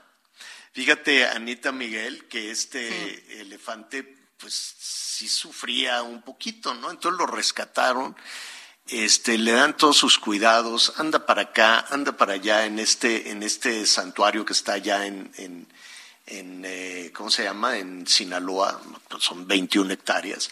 Se fue acostumbrando de a poquito, pues porque venía muy lastimado y flaco y todo, y ahora está feliz. Y con la novedad de que ahí viene la novia, que la novia también va a llegar un santo, o sea, va a llegar así. Primero, pues es muy, ya muy buen partido el Big Boy, entonces, qué, qué gusto me da que poquito a poquito se pueda ir restaurando, ¿no? Y si, y si efectivamente las instancias de gobierno tienen otras ocupaciones o el presupuesto para elecciones o no, están preocupados en otra cosa, pues Arturo tiene razón, ¿no? La- la- la- estos esfuerzos este, ciudadanos, privados, no son partidos políticos, no son una amenaza, no son tus adversarios, ¿no? De sumar puede, puede ayudar mucho. Vamos a una pausa y volvemos. Algo prendido pensando en que tú eras mi jeva. Pero tú estás con otro. Eso no lo esperé. Me voy pa' casa bien triste, manejo la rabia. Pero traigo en mi cara lo malo del alcohol, risa con dolor. Conéctate con Ana María a través de Twitter, arroba Anita Lomelí. Sigue con nosotros. Volvemos con más noticias. Antes que los demás. Todavía hay más información. Continuamos. El presidente Andrés Manuel López Obrador anunció este viernes que realizará una gira por El Salvador, Honduras, Guatemala, Belice y Cuba el próximo mes de mayo para atender temas sobre la situación migratoria, las causas, como él dice. Y con esto un recorrido informativo por el resto de la República Mexicana.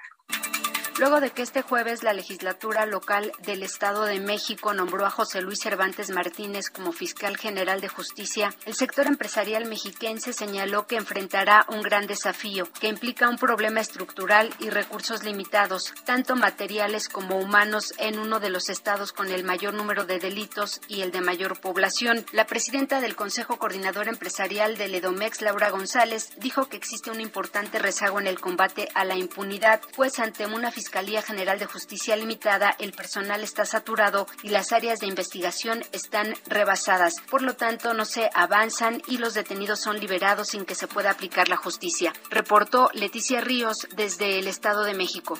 En Sonora se logró vincular a proceso a dos conductores de un autobús de pasajeros que fueron detenidos transportando 26 envoltorios que contenían un total de 85.629 pastillas de fentanilo, el cual podría dejar una utilidad ilícita de aproximadamente 800 mil dólares. El decomiso fue gracias a una denuncia anónima y lo realizaron en el tramo carretero que va del municipio de Sonoita a San Luis Río Colorado, donde se detuvo a Ángel D. y José C. por su probable responsabilidad en el delito contra la salud en la modalidad de transporte. se les vinculó a proceso y quedaron en prisión preventiva oficiosa, informó desde Sonora Gerardo Moreno. Personas migrantes varadas en la frontera sur de México se organizan para recibir con manifestaciones al presidente Andrés Manuel López Obrador, que se reunirá con el embajador de Estados Unidos, Ken Salazar, este 11 de marzo en Tapachula, Chiapas. Irineo Mujica Arzate, integrante de Pueblo Sin Fronteras, informó que personas de todas las nacionalidades planean diferentes acciones para solicitar atención del Ejecutivo Federal. Aunque estas protestas de migrantes son constantes por la tardanza de los trámites migratorios, a inicios de este año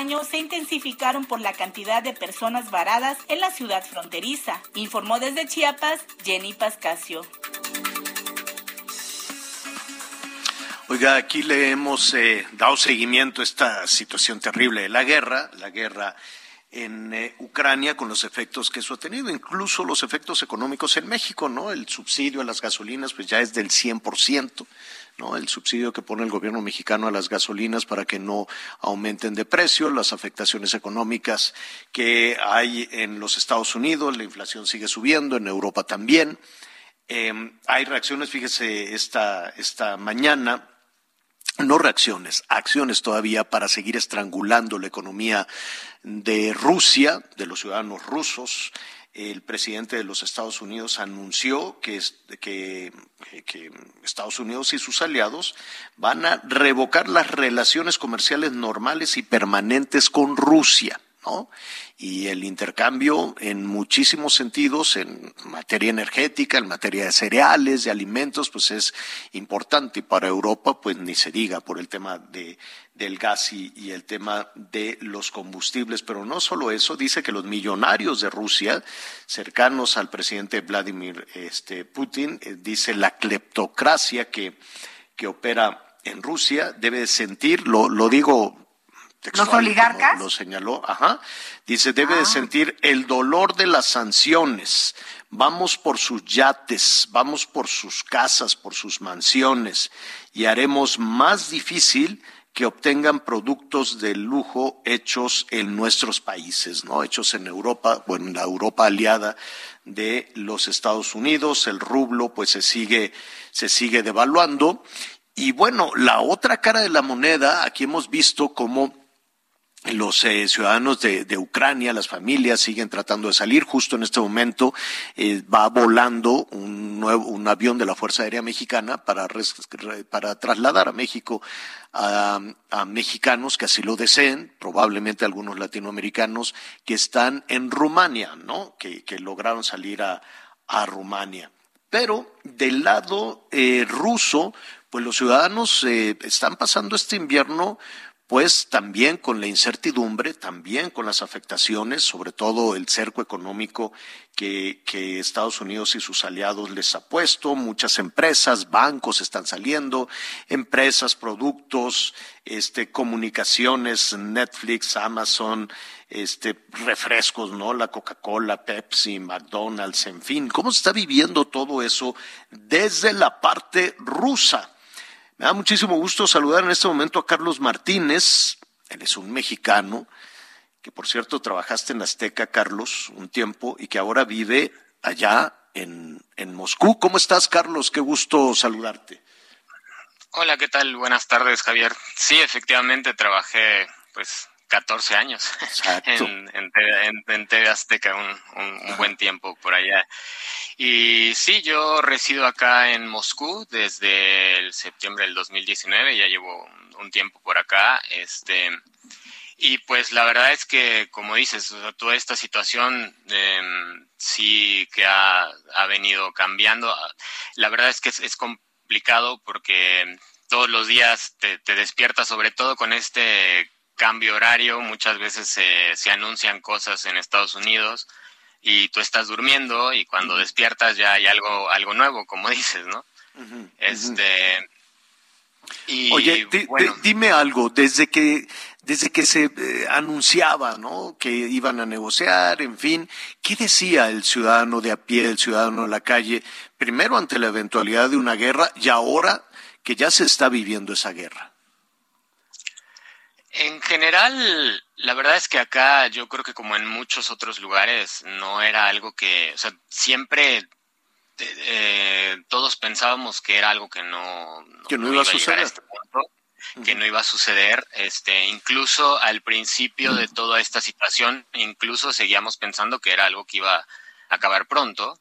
Este, yo le decía a mi familia, bueno, también acá un punto importante, nosotros como, como latinos, como mexicanos, eh, pues obviamente no, no estamos acostumbrados a estas cosas y algo que ha repercutido mucho conmigo es que yo veía como la familia de mi esposa, que incluso he de decir que la familia de mi esposa toda es ucraniana, este, y eh, todos estaban como de alguna manera tranquilos, eh, por llamarlo de alguna forma, y era más bien mi familia la que estaba más preocupada por toda esta situación y qué era lo que podía pasar. Familia en México. Mi familia en México. Eh, Ahora, ¿tu esposa es ucraniana? Mm, no, ella es este es rusa. También el tema es que toda la familia tiene pasaportes rusos, ¿no? En ah, realidad.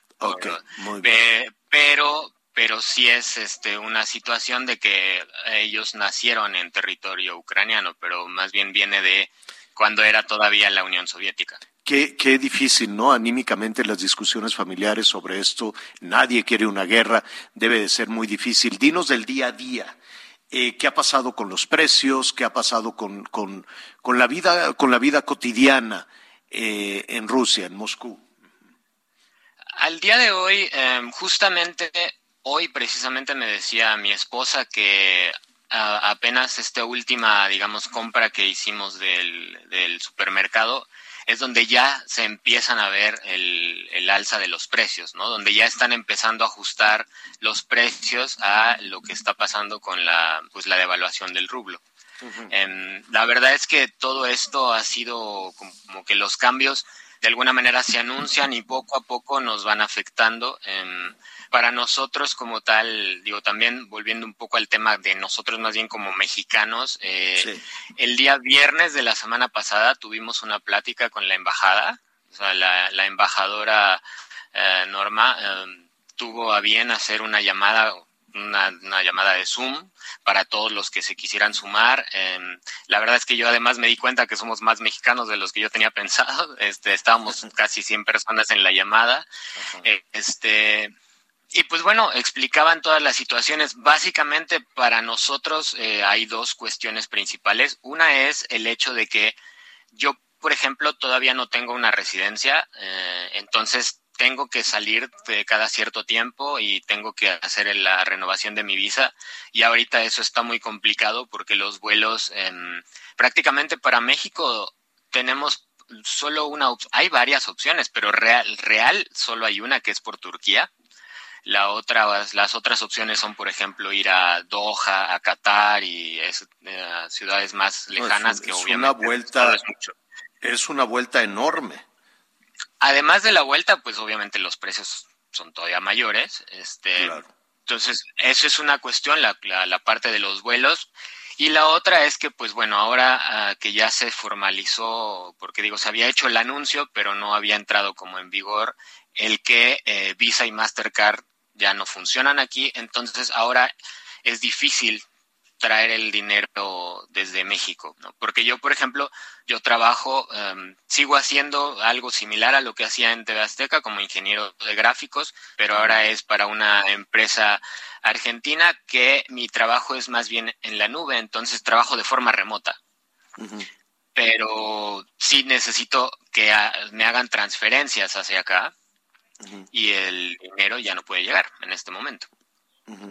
Oye, eh, no llega el dinero, em, hay un corralito, ¿no? O por lo menos así, con la experiencia justo que teníamos de, los argentinos, em, donde pues no se pueden hacer, eh, como te diré, retiros, ¿no? De, hasta de determinada cantidad de, de ahorros, así es.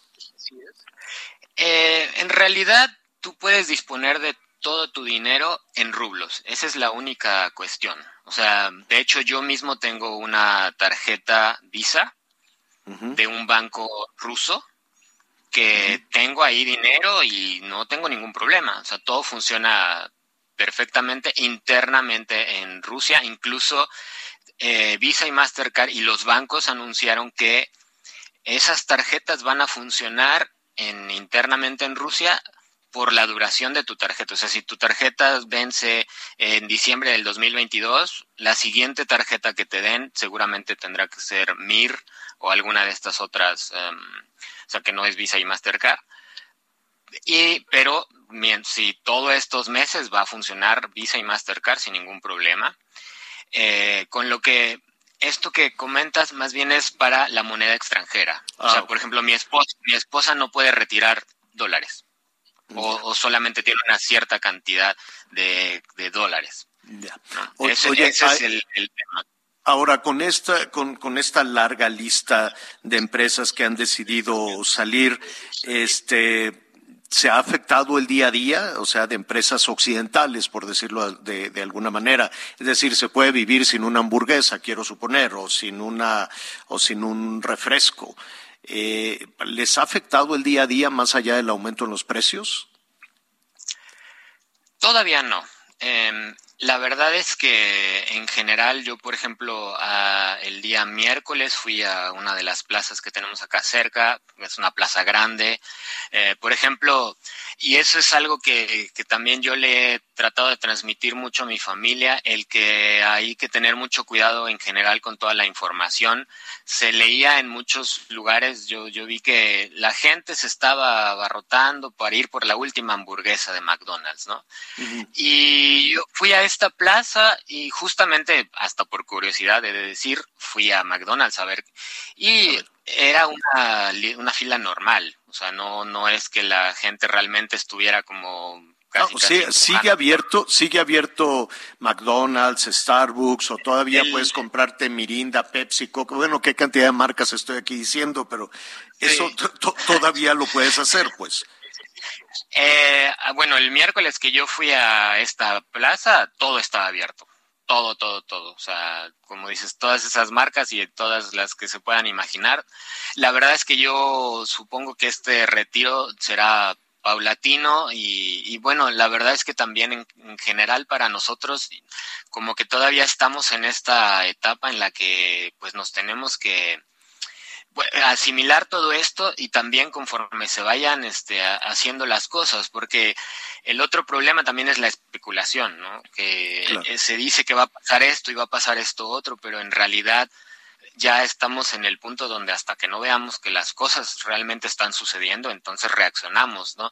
De hecho, la misma embajadora lo comentaba, muchos este, mexicanos este, preguntaban en esta reunión que tuvimos con ella si, va, si había un plan de evacuación, si iba a llegar un avión como el que acabas de mencionar de la Fuerza Aérea Mexicana para, para sacarnos de Rusia. Y pues la embajadora ¿Y sí? ¿Y si va a llegar ese avión? ¿Sí lo están pidiendo? No, no, no, al contrario, la embajadora dijo, chicos, por favor, em, es importante que le transfieran esta información a sus familias también, que los tranquilicen. Eh, Rusia no tiene, o sea, la embajada de México en Rusia no tiene un plan de evacuación porque se considera que en Rusia no hay riesgos, que aquí no hay un, conflicto armado, que no hay posibilidades este, de que eso se dé aquí y por otro lado hay todavía posibilidades de salir del país de forma normal. Sí es cierto que, como te decía, es, es, los precios son muy caros, o sea, sí, se han elevado mucho. Pero, ¿Cuánto, costaría a, grandes rasgos. Si de pronto si, si de pronto decidiera estamos platicando con Carlos Martínez un, ciudadano mexicano que vive ya desde hace algún tiempo en Rusia con, su familia rusa que, que a ojo ahora sí como decimos aquí a ojo de buen cubero así abuelo de pájaro si tú quisieras salir con, con tu esposa no sé si tienes niños no, no, no lo sé pero tengo sí ¿Cuántos? Este, somos, somos tres personas. Son tres. Este, si quieren salir tres, si quieren salir, bueno, vámonos por Doha o por Turquía, por Estambul o por quién sabe por dónde. A, grandes eh, rasgos, ¿cuánto te costaría llegar a México? considerando que fuera un, un boleto de nada más Moscú, México, sin que fuera boleto redondo, Estamos hablando de tres mil dólares por los tres. Mm, ok. Bueno, y sobre y, y, a eso, pues eh, en realidad súmale pues otras algunas otras cosas en, el, en, en, la ruta, o sea, no está en tus planes por lo pronto salir de Moscú. En mi caso, sí estoy evaluando uh, cuál es la, lo que puedo hacer, porque como te decía, eh, tengo que hacer un cambio de visa. Yo me mm, vivo, vivo acá desde hace, bueno, desde... Sí, pero tienes que entrar y salir para... Pero, sí, la cosa burocrática. Sí, porque uh -huh. el tema es que yo me casé apenas en octubre. Ah. Entonces tengo que salir del país y cambiar mi visa a una visa que le llaman la visa privada o, o familiar, digamos. Claro, claro. Y de esa forma ya puedo estar acá más tiempo sin Oye. preocuparme tanto por estar saliendo. Entonces, Oye, ¿y los ingresos? ¿Y cómo, ¿Y cómo te cae el dinero si están bloqueados los, los eh, SWIFT, todas las transferencias? ¿Cómo te pagan los argentinos Ahorita... o cómo te podría llegar dinero de tu familia de México? En este momento lo que decidimos con, con mi esposa es vivir de, de, de su dinero. Ah, o sea, este... la, la, la, como, como, como dicen por ahí, la, la, la del dinero es la señora, ¿no? O la señora es la del Sí, sí, sí. sí en, en, en, este momento para lo que vamos a hacer es, para, para casos, no complicar la, las situaciones que vamos a vivir de su dinero, uh -huh. este porque la verdad es que hay tantas este, situaciones eh, por las claro. cuales hay que preocuparse en este momento que bueno decidimos Oye, que hay, hay comunicación, no... hay internet, hay este, redes sociales, puedes estar en contacto con el exterior.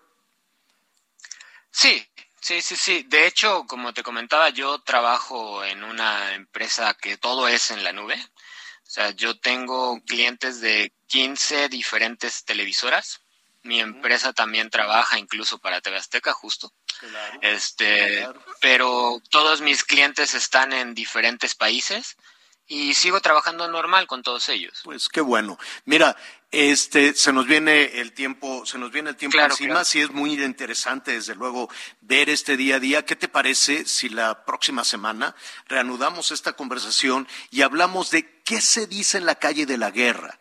¿No? Si todos los rusos eh, es, tienen este nacionalismo inflamado de si vamos todos juntos a la guerra o se está cuestionando esta, esta situación. Pero eso será en la siguiente charla. ¿Qué te parece, Carlos? Ok, muy bien, sí. Javier. Pues te, te, mando un abrazo enorme, cuídate mucho este, y seguiremos en, en comunicación, en contacto. Muchísimas gracias. Claro, gracias a ustedes, que estén muy bien. Gracias, gracias. ¿Tú qué harías, Miguel, Anita? ¿Se regresaban o se quedaban allá? Pues mira, yo la verdad sí aguantaba porque está tu patrimonio. Mira este muchacho qué ingenioso y qué talentoso, tiene pues vínculos por todos lados. Sí, este, se pone, se pues pone. yo aguantaba un poquito. Claro, tú Miguel. Sí, y, sí, y sobre todo que está ya toda su familia, que él ha decidido claro. tener allá su familia, su esposa. Y si, este, y si la del dinero es la señora. Cuántos hijos, pero seguramente ya ellos también tendrán la ciudad rusa, los suegros, la familia, los cuñados, los tíos, es decir, si es una situación difícil, no quiero pensar, y seguramente nos están escuchando aquí en México, le mandamos un abrazo a su familia que se quedó en México, pensar que de repente el hijo, el hermano, el sobrino, el ahijado, el compadre, el amigo, pues está en un territorio de guerra, ¿no? O sea, te lo digo y, y, tú lo sabes perfectamente, Anita, que si uno cuando va de corresponsal a este tipo de lugares, la familia cómo está, pues no quiero pensar a alguien que sepa que ahí pues está este ser querido viviendo. Una situación difícil, pero bueno, hasta el momento pues escucha a, a Carlos tranquilo y fue a comprarse una hamburguesa, entonces pues ya no entendimos nada, ¿no? Porque desde Estados Unidos dice, ya se fue McDonald's, ya cerró Starbucks, ya no encuentras una mirinda en ningún súper. Entonces, este, pues, pues vamos viendo. El problema, pues es el dinero, ¿no? ¿Cuánto tiempo puedes estar trabajando sin recibir un ingreso? Aunque pues en ese caso, pues la señora es la del dinero, pues está, es, Lo que sí sabes que preocupa que no pueda sacar su dinero en dólares. En, esas libertades que se empiezan a, cuarta, a cuartear, este, sí, a cortar. Sí, sí, sí, y, y la carestía, a final de cuentas. y preocupan. Sí, la economía rusa, claro que se va a ver afectada también con toda esta Exacto. situación. Bueno, pues por ya ejemplo, no. Ya que comentabas lo del Ajá. Chelsea, ya nada para cerrar el tema. Hoy se dice que el equipo podría desaparecer que podría entrar en quiebra y pues vaya problema para el Chelsea, este equipo líder, equipo influyente, importante, no solamente en Inglaterra, sino incluso en toda Europa. El Chelsea es uno de los equipos más ganadores y bueno, evidentemente con la nómina más Yo creo que si habrá quien levante la mano. Este empresario ruso pues le han congelado todos los activos, le están congelando todo el dinero y esto fue una decisión de Reino Unido. Hoy Chelsea pues está en riesgo de desaparecer, Javier. Exactamente. Yo, yo siento que va a haber quien levante la mano. Hay zonas del mundo que tienen mucho dinero y tener un equipo como el Chelsea es un mega negocio, quiero suponer, ¿no? Es un gran, gran. es, un, es un super negociazo, pero pues le dijeron, no puede entrar nadie al estadio, no puedes comprar jugadores nuevos, no puedes vender camisetas ni nada. no, eso fue a los gallos blancos, ¿no? No, no, no. ah, también al Chelsea. Ah, sí, también, sí. sí, lo que pasa es que no puede hacer ningún tipo de operación. Claro. Nada. Nada. Por ser de los oligarcas. Oigan, bueno, bueno, pues hay fin de semana con mucho fútbol, ¿no? Este, en algunos lugares pues será puerta cerrada, como es el caso de Aguascalientes, pero pues este, las Chivas de Miguelón, eh, ¿qué, cuál es tu pronóstico, Miguel? Gana la Chivas, señor, 2-0 contra el América. Así de plano, 2-0. Así de plano, 2-0 ganan. Bueno, pues y Cruz Azul le gana a Pumas en la Ciudad de México. Así ah, es. Pues ahí está. Bueno, pues ya están hechos los pronósticos. Vámonos, pues. Es, es viernes. ¿Qué será? ¿Coctelito de algo? ¿Está caluroso el tema? ¿Qué, ¿qué se les antoja? Oye, una sopa de lima. Sopita de lima, muy bien, porque ayer pediste una de cebolla con un calorón, dije Anita. Con un calorón, sí, y antier pasta, ¿no? Ya, ya, ya estoy en orden. Sí, sí, mucho carbohidrato. Entonces, está bien, una de lima. ¿Tú, Miguelón, qué se te ofrece?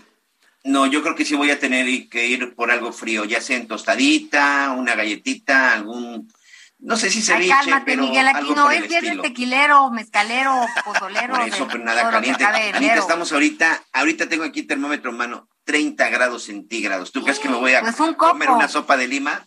Un poco. Pues 30, no sé cómo, va la Ciudad de México, pero por ahí, ¿eh? No, no creas tú que estamos muy lejos. Entonces, este, pues algo fresquito. Había pensado comida china pero pues no sé, saludos a Mexicali. Qué buena la comida china allá de Baja California. Bueno, pues ya nos vamos. Muchísimas gracias. Buen fin de semana, Anita Lomelí. Que descansen, gracias. Cuídense mucho hasta el lunes. Miguel, Miguel Aquino, un abrazo. Gracias. Buen fin de semana. Bye. Yo soy Javier Alatorre, ya lo sabe, lo espero a las diez y media de la noche en las noticias Azteca 1 Hechos. Siga con nosotros en el Heraldo Radio.